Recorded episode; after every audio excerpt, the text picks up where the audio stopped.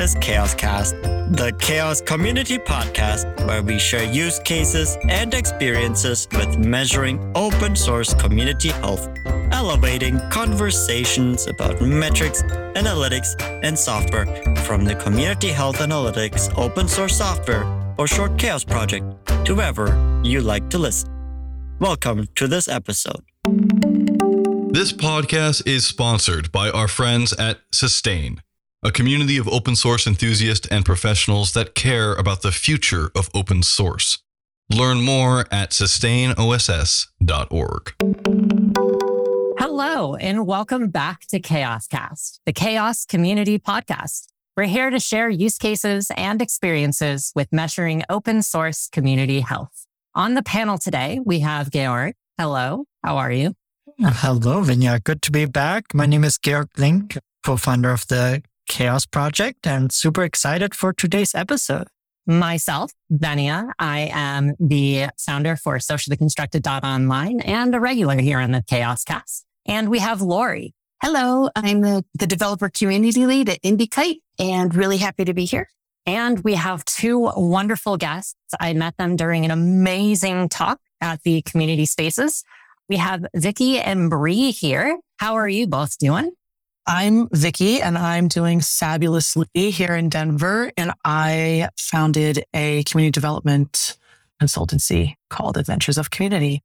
Wonderful. And Bree. Yeah. Hi, my name's Bree. I'm here in Portland, Oregon, but I like to spend most of my time in Hawaii. And I am a community architect. I started business Ember several years ago and I partner with product led brands to help them become community led. Glad to be here. Wonderful. Yeah. I love how the community architect role is starting to just pervade the entire industry. It's getting a lot more common to see. Yeah, I definitely saw it. I saw it first in um book Belong. Or is it belonging or belong? Anyways, I saw it and I was like, I'm gonna steal that for myself. it's amazing. So for this episode, we seem to have a meandering set through metrics for open source community health. But just to get started, we would really love to know how did you get started in community? Where did your specific love of community come from? well, gosh, it's been my whole life in some respects. My I grew up in a bed and breakfast, like pre Airbnb. My I grew up on a farm in Pennsylvania, deep in Amish country, and so there were just always people around. Always, always, always. but my parents are like fabulous hosts. They're always hosting groups, and they're in education, so they are people people. And so I feel like I picked up a lot of my community stuff just naturally from them growing up. But formally, I started my first role in community right after school and or graduating from university. I moved to Portland, Oregon to work for a small and scrappy startup called Sseko at the time. And we, they essentially hired me to create a community of their customers where we helped customers become advocates for the brand, share the story. It was a social enterprise based out of Uganda as like a an educational way for women and girls in Uganda to go on to university with the savings they made from working with the company. So there was a whole mission and story and vision aligned. And we, I was essentially tasked to create a community out of our top customers who would share that story and talk about the product in their communities. So I did that for seven years and it was uh, really incredible. I loved the role. And when I was finished, I was really tired. and I finished my job. I wrapped up and I left a week before the pandemic hit. So I was like over in Europe at the time. And I think I made it back like a couple days before COVID hit and like all the international borders shut down. And so that was a wild ride. And I eventually, through several kind of workshops and amazing mentors who poured into me, realized that what I had been doing with creating community out of a customer base was something that can be applied to many different brands and started, I had 100 coffees in 90 days and found my first like year and a half of clients. and since then have my language has evolved and I understand so much better how to articulate what I do for brands. But now that's kind of led me to creating community led or helping product led brands become community led. So that's how I got here. I'll go next. I think I've always been doing community. I just didn't know that there was a name for it. I grew up in a fairly community oriented family. We volunteered a lot and I just started doing events in college and then after college and really doing fundraising and things like that and creating community that way.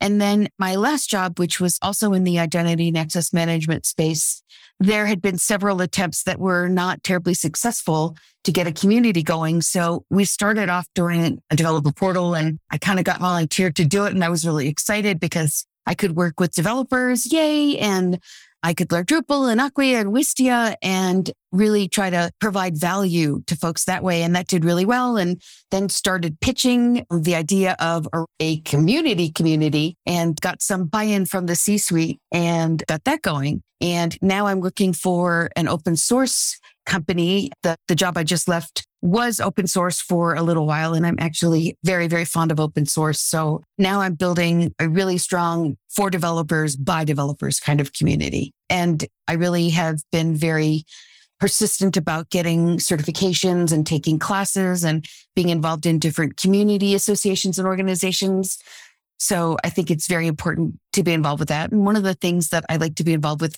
besides CHAOSS is also Venia has a Discord server and I really like being involved in that. There's a book club. There's always conversations. I keep meeting really interesting people. So that's my story. It's amazing. There's community just around everyone's lives, like not just your day to day, but also in your personal lives, which I think is probably our trademark. So I grew up as an only child, just in my nuclear family, no pets, no cousins, no everybody else. It was pretty lonely. And I that I tended toward group activity and I slowly, but also quickly, because I am an extrovert, as Bree and I just chatted about an hour ago, I would wrangle. I'm a wrangler. I wrangle people and it didn't take, it took until more recently for me to really put together the thread throughout my life of all the communities I have either brought together, managed, overseen, started, ended. Camp counselor vibes for sure. Definitely me in my life. And my big three jobs, big girl jobs. One was at a nonprofit for first responders. And then I worked at Remote Year. And then I was at Osmosis, which is more digital. The first two were in person. I essentially did a community management at all of those roles, but they were not, the word community was not in them, right? It took until more recently for that to be obvious, gilded, patterned thread that went through everything I did. And I started living in a van and couldn't really handle working at Osmosis anymore online. And I chose to resign and start my own consultancy. And Osmosis was my first client, which I am forever grateful. And they're still my client. So yeah, now I love being able to work more intentionally with and on projects as opposed to super long term at one place, which I found is not really my bread and butter. And yeah, you know what I mean? Like project based is fun. It's exciting. It's different. It's a wild ride. And I garner a lot of joy from that. So, and also I mentor. So I have like packaging, but also on the side for newbie community managers, I work with them one on one, which certainly doesn't pay the bills, but it is much more fulfilling than anything else. So I hope that I will do that till the end of time. And that's, I think I've rounded us up with the background stories. Vicky also had, she's like got a side hustle for her side hustle. So if you're ever oh, yeah. in need of a side oh, yeah, yeah, yeah. I always have side hustle. I'm looking at my whiteboard of my side hustles listed because sometimes I forget of all the things that I do. And yes, we can talk about that at any time. Are you one of those people with six Etsy shops? Not Etsy, but like I have a drop shipping store. I dogboard on Rover. We're starting this like little combined thing we're doing. I'm creating a retreat. Like, do you want me to blog? I can write. I'll just do whatever you need. yeah, definitely. I can also share my story a little bit since we are new here with some with guests. And I don't think I've told this story on the podcast before. I, I grew up in Germany and I've been involved in many different things since the early days. I love to volunteer for things. In high school and college, I've been on student government and been elected for different functions. And then outside of that, in the humanitarian space, I've been volunteering with Federal Agency for Technical Relief. For German listeners, it's the THW, Technisches Hilfswerk.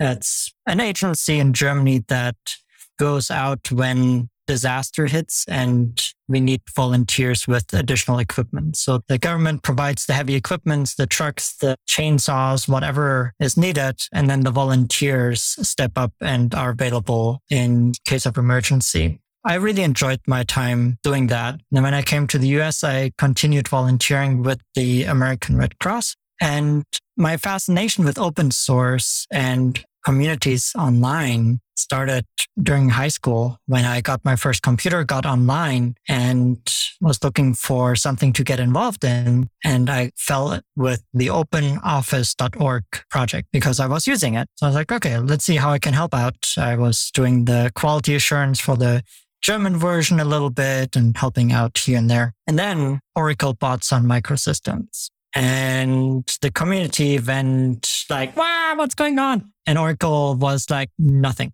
uh, crickets. And so the community formed the document foundation, renamed, rebranded the project as LibreOffice to continue using it because they didn't have the trademark rights. And this resiliency in the community just fascinated me. It really impressed on me. So when I had a chance during my PhD to choose any topic that I could, I dove into open source communities, the sustainability, the health. What does it take for communities to be really this resilient and healthy? And how does it work in today's world where companies are involved in open source? Anyway, that's my background. That's why we started CHAOSS a couple years ago. Yeah. And I mean, CHAOSS is a lot about measurement and metrics and the software that's involved. I mean, it's an open source community, right? But in its phrasing, it says online community hell. It really is very much so about what does the health of the individual coming into the community look like? What is the health of their interactions between small groups and larger groups? What is the health of the overall culture that's being produced in and among open source projects that use the metrics?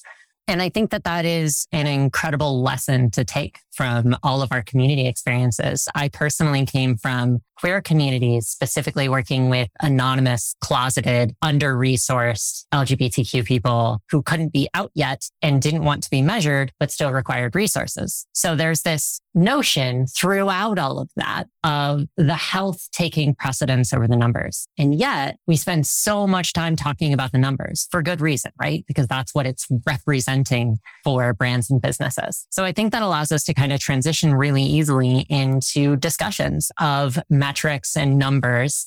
We have some brilliant community architects on the line, amazing consultants. So let's have that discussion about what numbers really mean for our brands and what they'll mean for open source health afterward. Yay, sweet. I nominate Lori to kick it off. Volunteers? LOL. Okay. Let's see. So Metrics and data, I'm not going to lie, is not my favorite place to be, but it's a necessity in community management. So I had to learn how I can view metrics and data and also why it would be imperative in the communities that I saw, particularly when I was at Remote Year and, Osmosis, which was on different because it was online and the other one was in real life, which have almost two different sets of metrics. And it wasn't until I had a mentor at Osmosis when I shared that I lacked in this area. It was a bit of a weakness of mine, but I, I, needed to improve it. And she said, Well, why don't you make a story out of the numbers that you have been collating? And I thought, Oh, well, the only way I know how to write a story is like with literature, like a literary story, like write it down. I thought for some reason she meant some other newfangled way I had no idea about to write a story down. And she said, Yeah, however story comes to your mind. So she shared her screen and we actually went through metrics that I'd started tracking. And because I was with the medical student community, it was semester by semester versus like quarter over quarter or year over year. And we were able to, and also a team of one, and I had no help. And my manager really didn't tell me what to track. So I just had everything on this Google Sheet that I was tracking over the course of time. And I worked with my mentor, and she said, Well, what do you think?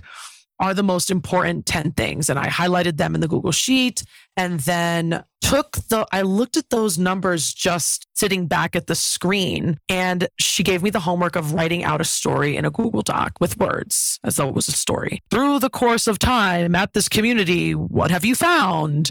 And actually, that changed the entire game of metric collation, viewing, and understanding. It, it allowed me to feel dumb. I honestly, I felt some imposter syndrome and dumb and weak in these areas that I felt so many community managers had such a head start, I guess, than I did. And that's not true in retrospect. Everybody has their own weaknesses in their arenas, right? And this has been a game changer for me. I use it all the time now. And I also use it with clients. And I think even with them, it allows, it just allows you to bring your curse of knowledge off the table and go back down to kindergarten and be like, so this is what is what. And it is a framework essentially that I use now. So I don't know if anybody else has any actual frameworks that they use. I would be intrigued to know because I actually don't talk about this very much with other community managers.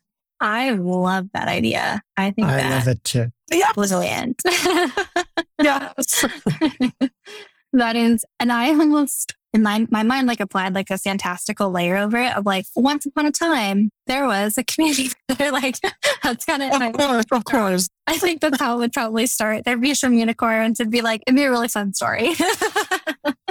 It adds that layer of context where you get the opportunity to actually explain how did we arrive at these numbers. That's something that we keep hearing in conversations a lot that give me a number and okay, is it good? Is it bad? What, how was it last year? Okay, maybe I have a graph that I can see how it changed, but then why did it change? And so telling that story of the community and backing that up with the data you've been collecting is such an awesome approach.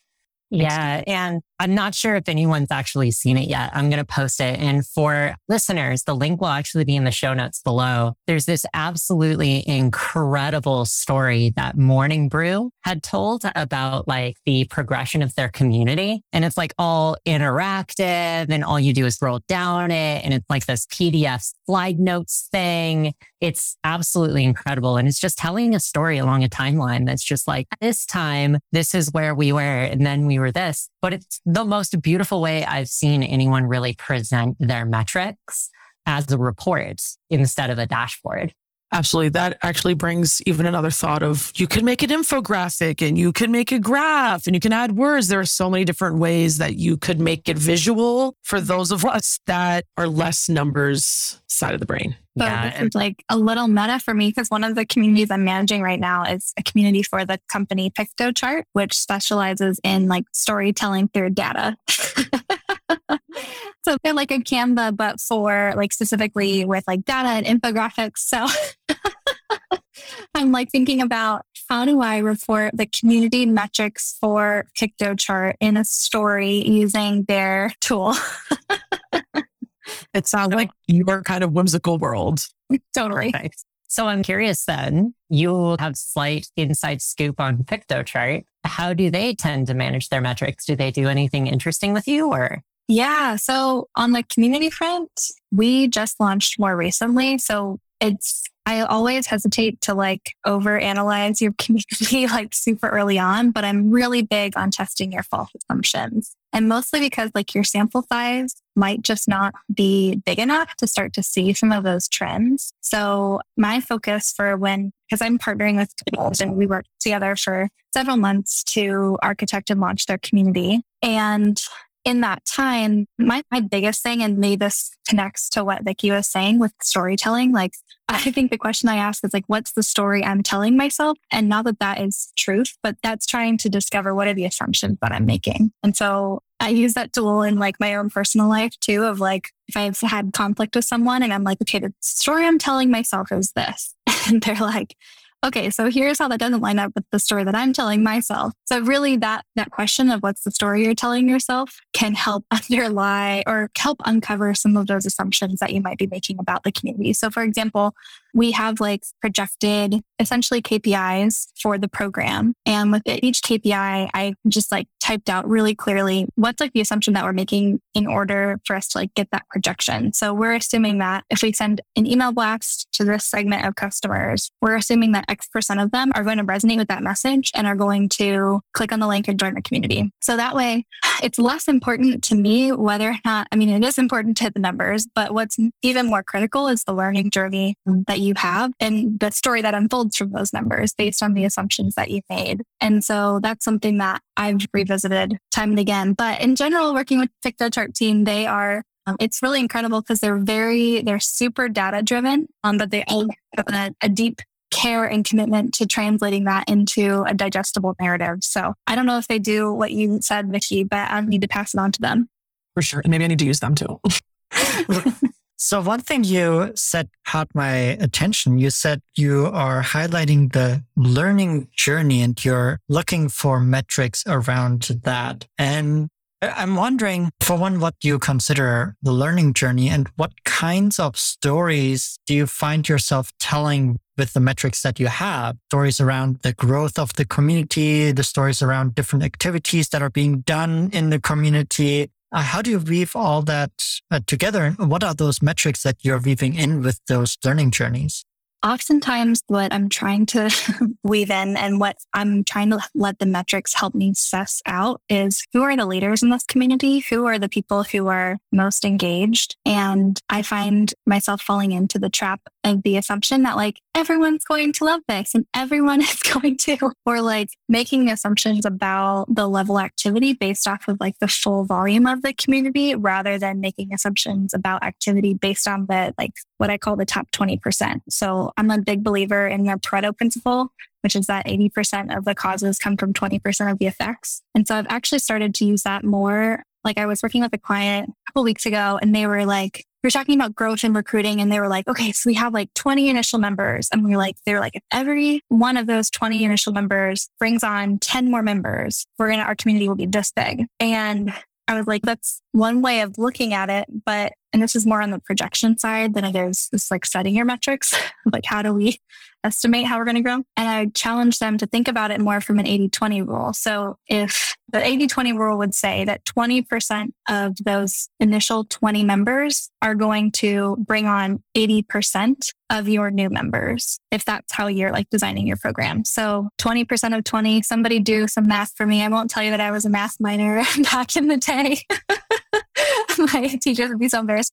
Okay, so four of your members, if you have 20 members, four of them are going to be bringing in 80% of your new recruits. So if that's, if you're hoping that's going to be 100 people, 80 of them are going to come from those four. So I'm just, that's like one of the ways where it's kind of unfolded for me of like, okay, learn from our past assumptions that we've made and apply those to our new assumptions that we're making. And it might not be exactly right, but I'm more interested in like trying to find a thread that is consistent, which is in my role, it's difficult because every community is a little bit different. So you can't just necessarily say the assumptions that worked from this community are going to work for the next ones. But does that give a good example? You had everything in there. You had the metrics in there, how you weave them together, tell the story, how you set the goal for certain metrics, the 80 20 rule that you are also thinking about. What do these metrics actually then mean and how do we carry forward? So I think you had it all in there.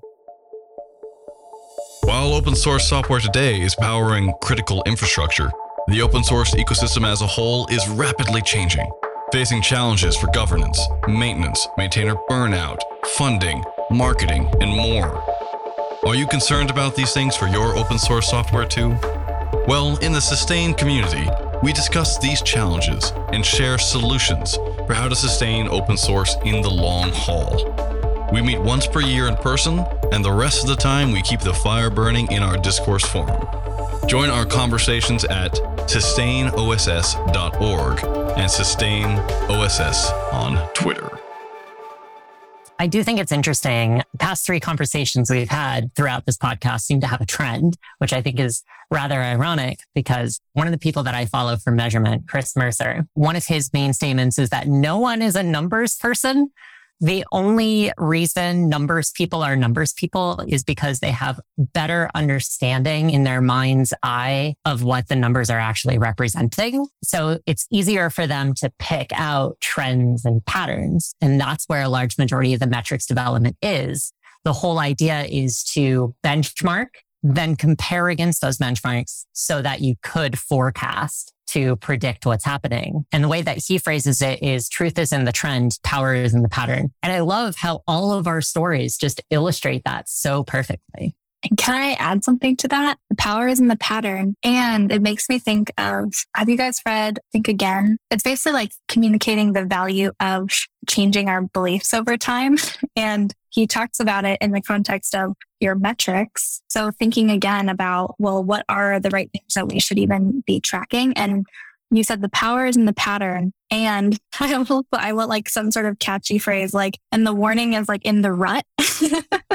of like, or like, but be aware of the rut because it's like you get in, and this is what I've experienced of like, well, these are the metrics that we pull. Well, these are the metrics that we pull. And you just get into this rut of like, of not being willing to take a step back and look at the actual story that's being told and asking, are there different metrics that might illuminate this story in a different way that we haven't explored yet?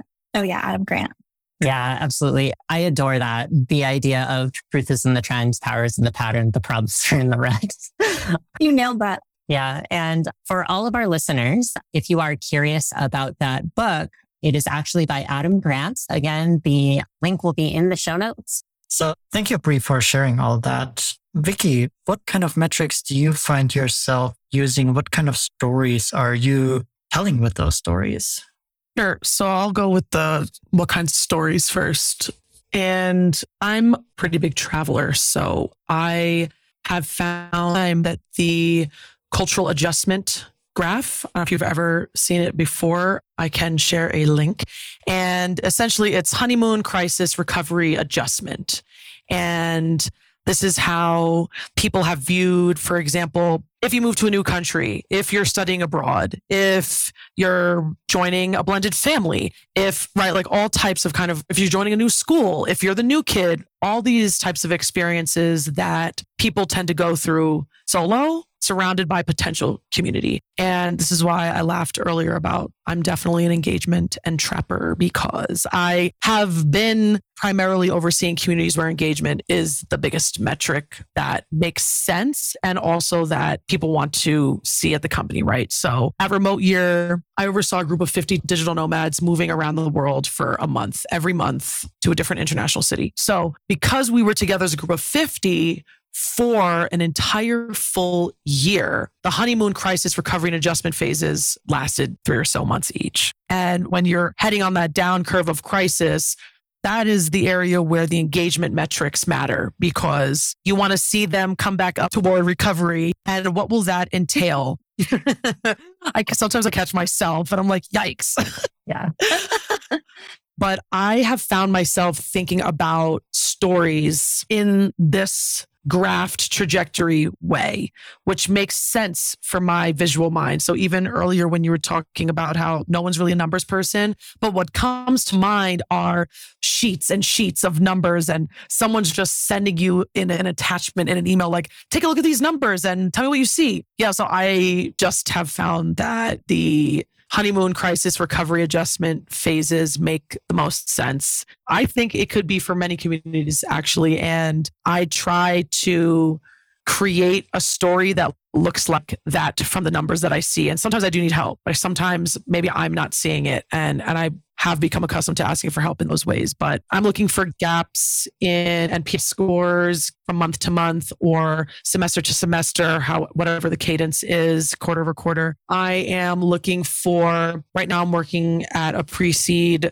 app. So I'm going to be looking for depth of time they're in this app versus the typicals of apps in this arena across the board. So I'm doing a little comparative factor there.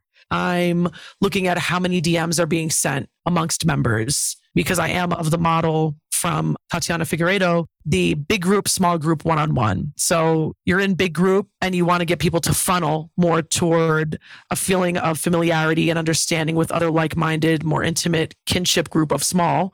And then moving down to the one on one for the deeper takeaway. Maybe we're going to move to our phone and actually text each other. Maybe we'll even meet in real life friends, which is always also the format I'm trying to get toward as well. So there are a few different frameworks at work when I'm looking at the stories now and what it's looking like. And now I think going forward, I would probably like to make them more in infographic way. So yes, also don't know if that answered the full question, but I wanted to talk about the, and I did feel, I feel successful with that. Okay. I have to cut in here because I love what you did. It feels like you just took your first nugget and like made it even better. The, um, so you, what's the story that these metrics are telling you? But Yeah. then finding what you did was you matched that to a metaphor that was very emotionally compelling for me. Like you're like the honeymoon followed by the crisis, followed by, Yeah. so you told the story, but in a metaphor that I like could understand and empathize with. And so from like a communication standpoint, I'm like, oh man, that, that helps me. I can totally understand outside of the numbers, like how you must have been feeling in work remote or how a member must have been feeling like that opens up like there's so much more we can do with that when we know like they were just in a honeymoon and now they're in a crisis like what are the materials that we need to like pass on to them to support them or what are the like events that we can do that help them in that Yep. place like Yep. i think that jump that you made to the metaphor was like extremely powerful Yeah. Visual communication is definitely my thing. Thank you for that. I wanted to talk about where I am in the past and going forward. I do have to have a lot of interaction with the C suite and with management. And I think we were talking about context earlier. I think stories really do provide that context because I can sit here and talk to them about DAU and MAO and all these other things, but that doesn't mean anything to them. But what means something to them is when I say, we had this new user come in and this new user went through this path and spent this amount of time with it. And I believe that this, and then I followed up with this person and said, what do you need? How's it going? And that sort of thing and taking that temperature. So I think that wrapping your data in stories is really important. I also feel that maybe it's my training, maybe it's where I've been that there is so much adherence to what Google Analytics says because that's really the default. And I am kind of of the opinion that maybe it isn't. Maybe what Google thinks this is isn't what it is. So I've been a little bit more focused on watching how people behave rather than trying to put numbers on them. Because that for me, the observation and of course the experimentation too feels a lot more valuable to me to see that. So I'm in the, just because Google Analytics says it's engagement doesn't mean it is. And every community manager has to deal with engagement. And I would much rather sit down and have a conversation with management and talk about engagement in ways that may have the numbers behind them, but more show the success of the user in terms of how we want them to use our community and what we want them to get out of it. So that's also why I like CHAOSS because there's lots of other ways of looking at things. And I like to look at things a little bit differently. i love that lori I was curious, Lori, what behaviors are you mostly speaking about or which ones come to mind? Well, there's the conflicting behaviors like the time they spend on your site. Are they spending, say someone spends 10 seconds on your site? Are they spending 10 seconds on your site because they found what they needed and away they go? Or are they spending 10 seconds because I can't find what I'm looking for? This site is horrible. The usability sucks. The navigation sucks. I'm out of here. So things like that. But I'm very curious about what people read and what they respond to. And from a sort of non-metric perspective, what are they reading? What are they sharing with other people? What are they talking about? Because those are the hot ticket items. What gets them excited? What brings value to them? And I really am looking different. Obviously, I'm going to look at the things we have to measure, but I really am looking at what are those patterns? What are the trends? That sort of thing. And then how can I continue to deliver that? So experimentation, observation, fine tuning, reaching out, trying to do reach out in a very personable way that is sort of tailored to the user because some developers, so I work with developers, leave me alone. Let me figure it out myself. That's cool. I get it. I'm like that too. And some folks want to talk. So really figuring out how people want to be communicated with. And sometimes I can outright ask and other times I have to try different approaches until they get a response. If I get a response. Yeah. And I can see Georg is sitting here almost ready for the how does this relate to open source question to pop. And honestly, like when you think about it, when you think about a developer who's just like, right, but you say no one's a numbers person, but I'm a database person. I'm a systemization person. I want to see those numbers. I want to see that dashboard. How do you turn that concept of telling a story and that natural discussion into a dashboard that is more typically seen for people to look at every day and just be like, I just want to pulse track. What are we doing? And I do have an idea, but I wanted to put it to everyone else here on this amazing talk. We have some incredible experts how would you systematize and turn that story into something that people can query on a weekly basis whenever they need? You mean in like a public facing way? How, I guess we are talking about open source. So you must mean that. The, I maybe have done this once. There was a, or maybe there is still a platform called Nolt, N-O-L-T dot I-O. And you can anonymously post either updates or requests or questions and people can upvote them. And this was the only kind of realm that I had that kind of access to when I was at Osmosis, which was interesting. It was worth a shot. Maybe not the best, maybe not the best option, but it was certainly an experimental situation. And I tend to go back to things like opening up an Asana board, not allowing people to edit or having more of a Kanban view. It could be on Notion. Bree and I are lovers of Notion, so could certainly easily be on that to show like what's being worked on and how long it'll take and provide all the transparency. So I might consider something in that way. I honestly don't have much experience in it though. When I used enterprise community platform, there were lots of opportunities to present reports as they looked at on the dashboard or extrapolated from the dashboard. And I really think it's important to be transparent, especially when in any size organization, but especially in larger ones. And I have no problem sharing a dashboard with someone. Obviously, you want to think about what their privileges are and you don't want them to go in there and kind of mess with the back end. But I think it's okay if you're comfortable with it to do show dashboards. I do also, though, see maybe we are getting away a little bit from dashboards and looking at other ways of visualizing data. So I think it's perfectly fine if you're comfortable doing that. And if there are other creative ways that you can visualize data that are meaningful to the recipients and that you feel good about, then go for it. I mean, I'm doing that right now, trying to think, well, how would I display this information in a way that's maybe clever or meaningful or thoughtful? And I'm not sure yet. I have some ideas, but you know, I have to think them through. But transparency is a wonderful thing. And if people want to see the dashboards, and that's how they relate to data. Give them a picture or let them in. Why not? Yeah, I'll add to that, Lori. It's like I paid you guys because I get to talk about all my clients right now.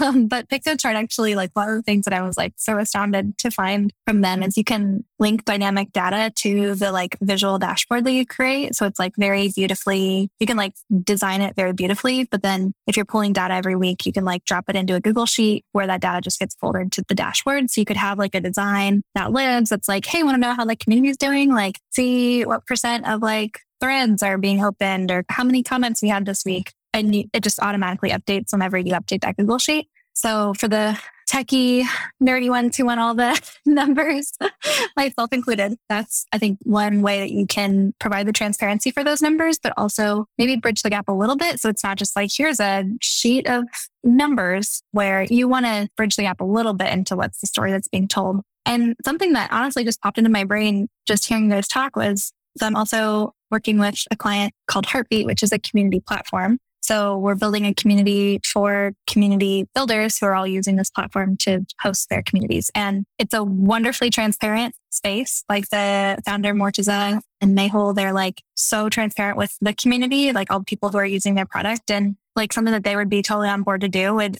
be like each week saying like, Hey, here's like the story we told ourselves about the metrics that we saw from this community. So like we're noticing that people are having more conversations in direct messages than they were on channels this week. And we think that's happening because we had this event which so like I could kind of exactly what you were saying, Becky. Like I could see us posting like that narrative and saying, like, what do you think? Like, does this track with your experience? Does it, is this like the antithesis of what you're experiencing in this community? But almost like reflecting, asking them to reflect back, like, what is the story that you have actually been experiencing in this community? And does, does our story compare? And in what ways? That's exactly it. There is not a more beautiful example in the real world than that, honestly, because yes, of course, when you're creating your story and you're looking at the numbers, you need to go to your other tools that you use. Do you have a calendar of events? Did you have guest speakers? Do you have AMAs? Do you have town halls or whatever the case may be? To determine at what time those things may have happened to relate to ups and downs and movement of the numbers. And that's where the story really comes into full play. Well, and what never hit me before now was like, but then also reflect that story back to your community to ask them, like, is this the story? Yeah. like maybe someone comments and they're like, yeah, that worked for me. Like I connected with this one person after this event and it was awesome. And then you get more anecdotal evidence as well. Yeah. I don't think So- anything made me more humble than at one point in time, I was working for this company called Keystone Symposia. They did scientific conferences all over the world. And we had to go from physical conferences to virtual ones, which required that we completely build all of our new infrastructure. So I went into Google Data Studio and I'm like, let's build this really beautiful report for the Bill and Melinda Gates Foundation. They were funding a large majority of our virtual events. And I'm like, here's all of the attendees from all the different worlds. We hit 56 different countries. Here's the breakdown of scholarship recipients versus speakers and organizers. And I broke it down by our customer avatars and I put their faces and I'm like, it's beautiful and it's active and it's, you can just click on the map and it'll show you the data. And I sent it to the Bill and Melinda Gates Foundation. They're like, can we just get the normal spreadsheet, please? I'm like, ah, but like, why? And what they had was you can add a lot of context. You can add a lot of metrics. You can add a lot of development. But at the end of it all, they're not looking for the absolute chaos of an online community as it's happening. They're looking for the snapshot that says, was the Bill and Melinda Gates Foundation grant money successful at achieving its goal? And at a certain point in time, you have to be like, okay, what's in it for them? WFIM, what's in it for them? And then you just build all of your stories and all your dashboards and all your metrics on that specific concept. If you're telling a story, do they care? I love that all of you have shared different tools, and I would invite you to please add them to the show notes so that our listeners can look them, especially Bree, since you were so happy to talk about several of solutions.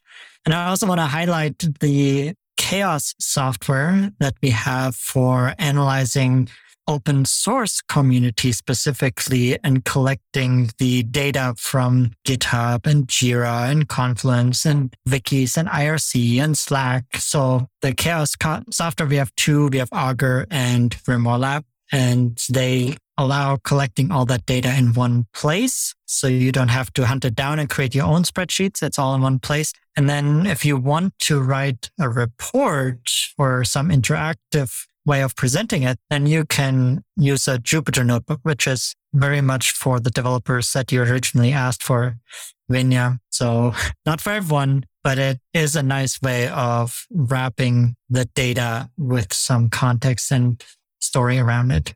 So I just wanted to add that also that we have the software here in CHAOSS as well. The conversation has been really great. And I wanted to ask Vicky and Bree, where can people find you online if they want to follow your work? Yeah. So I'm on LinkedIn. My site Ember is emberconsulting.co. So people can always, that's where like I most consistently post my thought and ramblings in the blog, but it's usually all over the internet if I do my job right.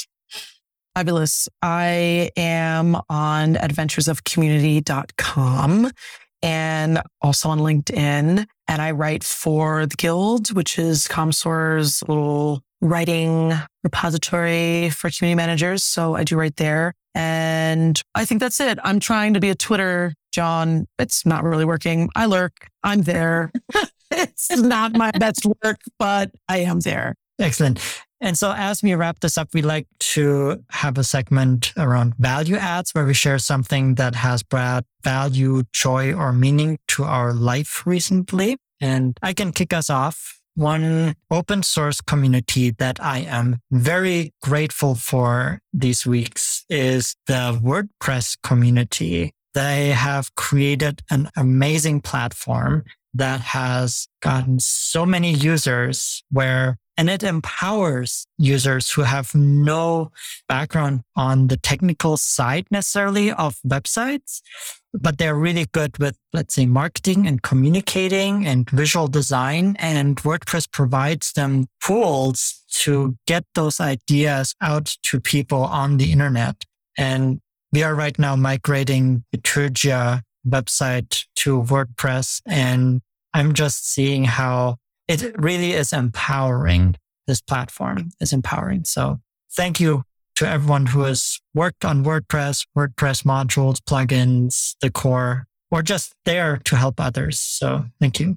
This is like the first thing that popped into my mind. It's not very tangible, but I I'm really benefited this whole last year from like an availability for new friends. And I think my like maybe two years ago, if you had asked me, like I was still involved in community work, but a lot of my value from community came from or the value that I got from community came from really close, tight knit communities that were like not open for application. You know, like my group of really good friends who were super tight. But I've just noticed in this last year, I have been, there have been so many gifts, unexpected gifts from just being open to making new friends and having an availability for myself. It doesn't mean that you don't value those close friendships that have been with you for years and years any less, but just having some availability in my life to make friends in all areas has been really, really valuable for me, especially this last week. I'll go ahead and go next with mine. Over the course of the past two weeks, I went on my first real big solo adventure ride. I'm very much a like motorcyclist, kind of digital nomad person. And on this ADV ride, I'm riding through South Dakota. And the only statements that everyone gave me was, Oh, it's boring. Just do a straight shot. You don't need to be on the highway. The dirt roads aren't going to be a thing. It's super, super boring. There's nothing between Sturgis and Sioux Falls. So I'm like, okay, fine. I'll take some dirt roads anyway. And I gotta say, for being incredibly boring farmland, it is incredibly beautiful, boring farmlands. And it felt like every aspect of the state was a curated flower garden. I had spent all my time in a statewide greenhouse. And I just want to say like the importance of those farming and shovel kind of environments. Even though it might be boring, you can still find a lot of pleasure and beauty in some aspects of the world. I would like to continue the gratitude for the open source community that Georg expressed earlier. I've been reading a lot of different newsletters and checking out different tools and seeing how people are thinking differently about expressing technical concepts. Like a few years ago, someone wrote a book like called Kubernetes for kindergartners or something like that. And I've really been starting to think along how can I do that in my developer community? And I've recently been spending a lot of time with AI and how can I use AI to make the whole experience be more valuable and more thoughtful and Loom so I think my value add is that I'm really grateful that I'm around people who really are lit up by what they're doing and are sharing really neat things that they're doing. And that has been a catalyst for me to try to do something like that too. That's amazing. Lori, my recent value add, I have a few, but I will go with the one that makes the most sense for today is volleyball. I know it's laughable, but I was living in a van for the past year and I was not really around a lot of people and, you know, pandemic. And I lived in a van with my man and we didn't stop anywhere long enough to make friends. So I was definitely devoid of socialization by the time I moved here to Denver in February. And I found a meetup group. Meetup is the best. And I found a volleyball group and we meet every Sunday and it's extended to three days a week now. And this is where most of my friends have come from since living here. And it's wonderful. And I love it. And we don't ask each other what we do. It's very un New York in that way, which I love as well. And we're all just enjoying each other's company and asking deeper questions and recognizing patterns in each other and holding each other accountable to goals and dreams. And I think that that gets to be translated into the communities we oversee because at the end of the day, I do believe that communities, dependent on who is managing, if there is a manager or someone that's perceived at the helm, the community can take on that persona of that person. And if you're consistently working on your person, then the community gets consistently work on itself as well. So it's a consistently evolving, beautiful, chaotic thing. Wonderful. And honestly, that's probably all we got as we close up this particular podcast episode. Thanks for the wonderful transition there. I appreciate it. Thank you so much, dear listeners, for joining us today. We do hope you enjoyed this episode of CHAOSScast. Until next time, join the CHAOSS community. We've got plenty of other things going on. And if you wanted to be on this podcast, we absolutely welcome it. If you just want to let us know that you're doing something awesome, we'd love to hear from you. Thank you so much for joining us for this episode, and you have a wonderful CHAOSS day.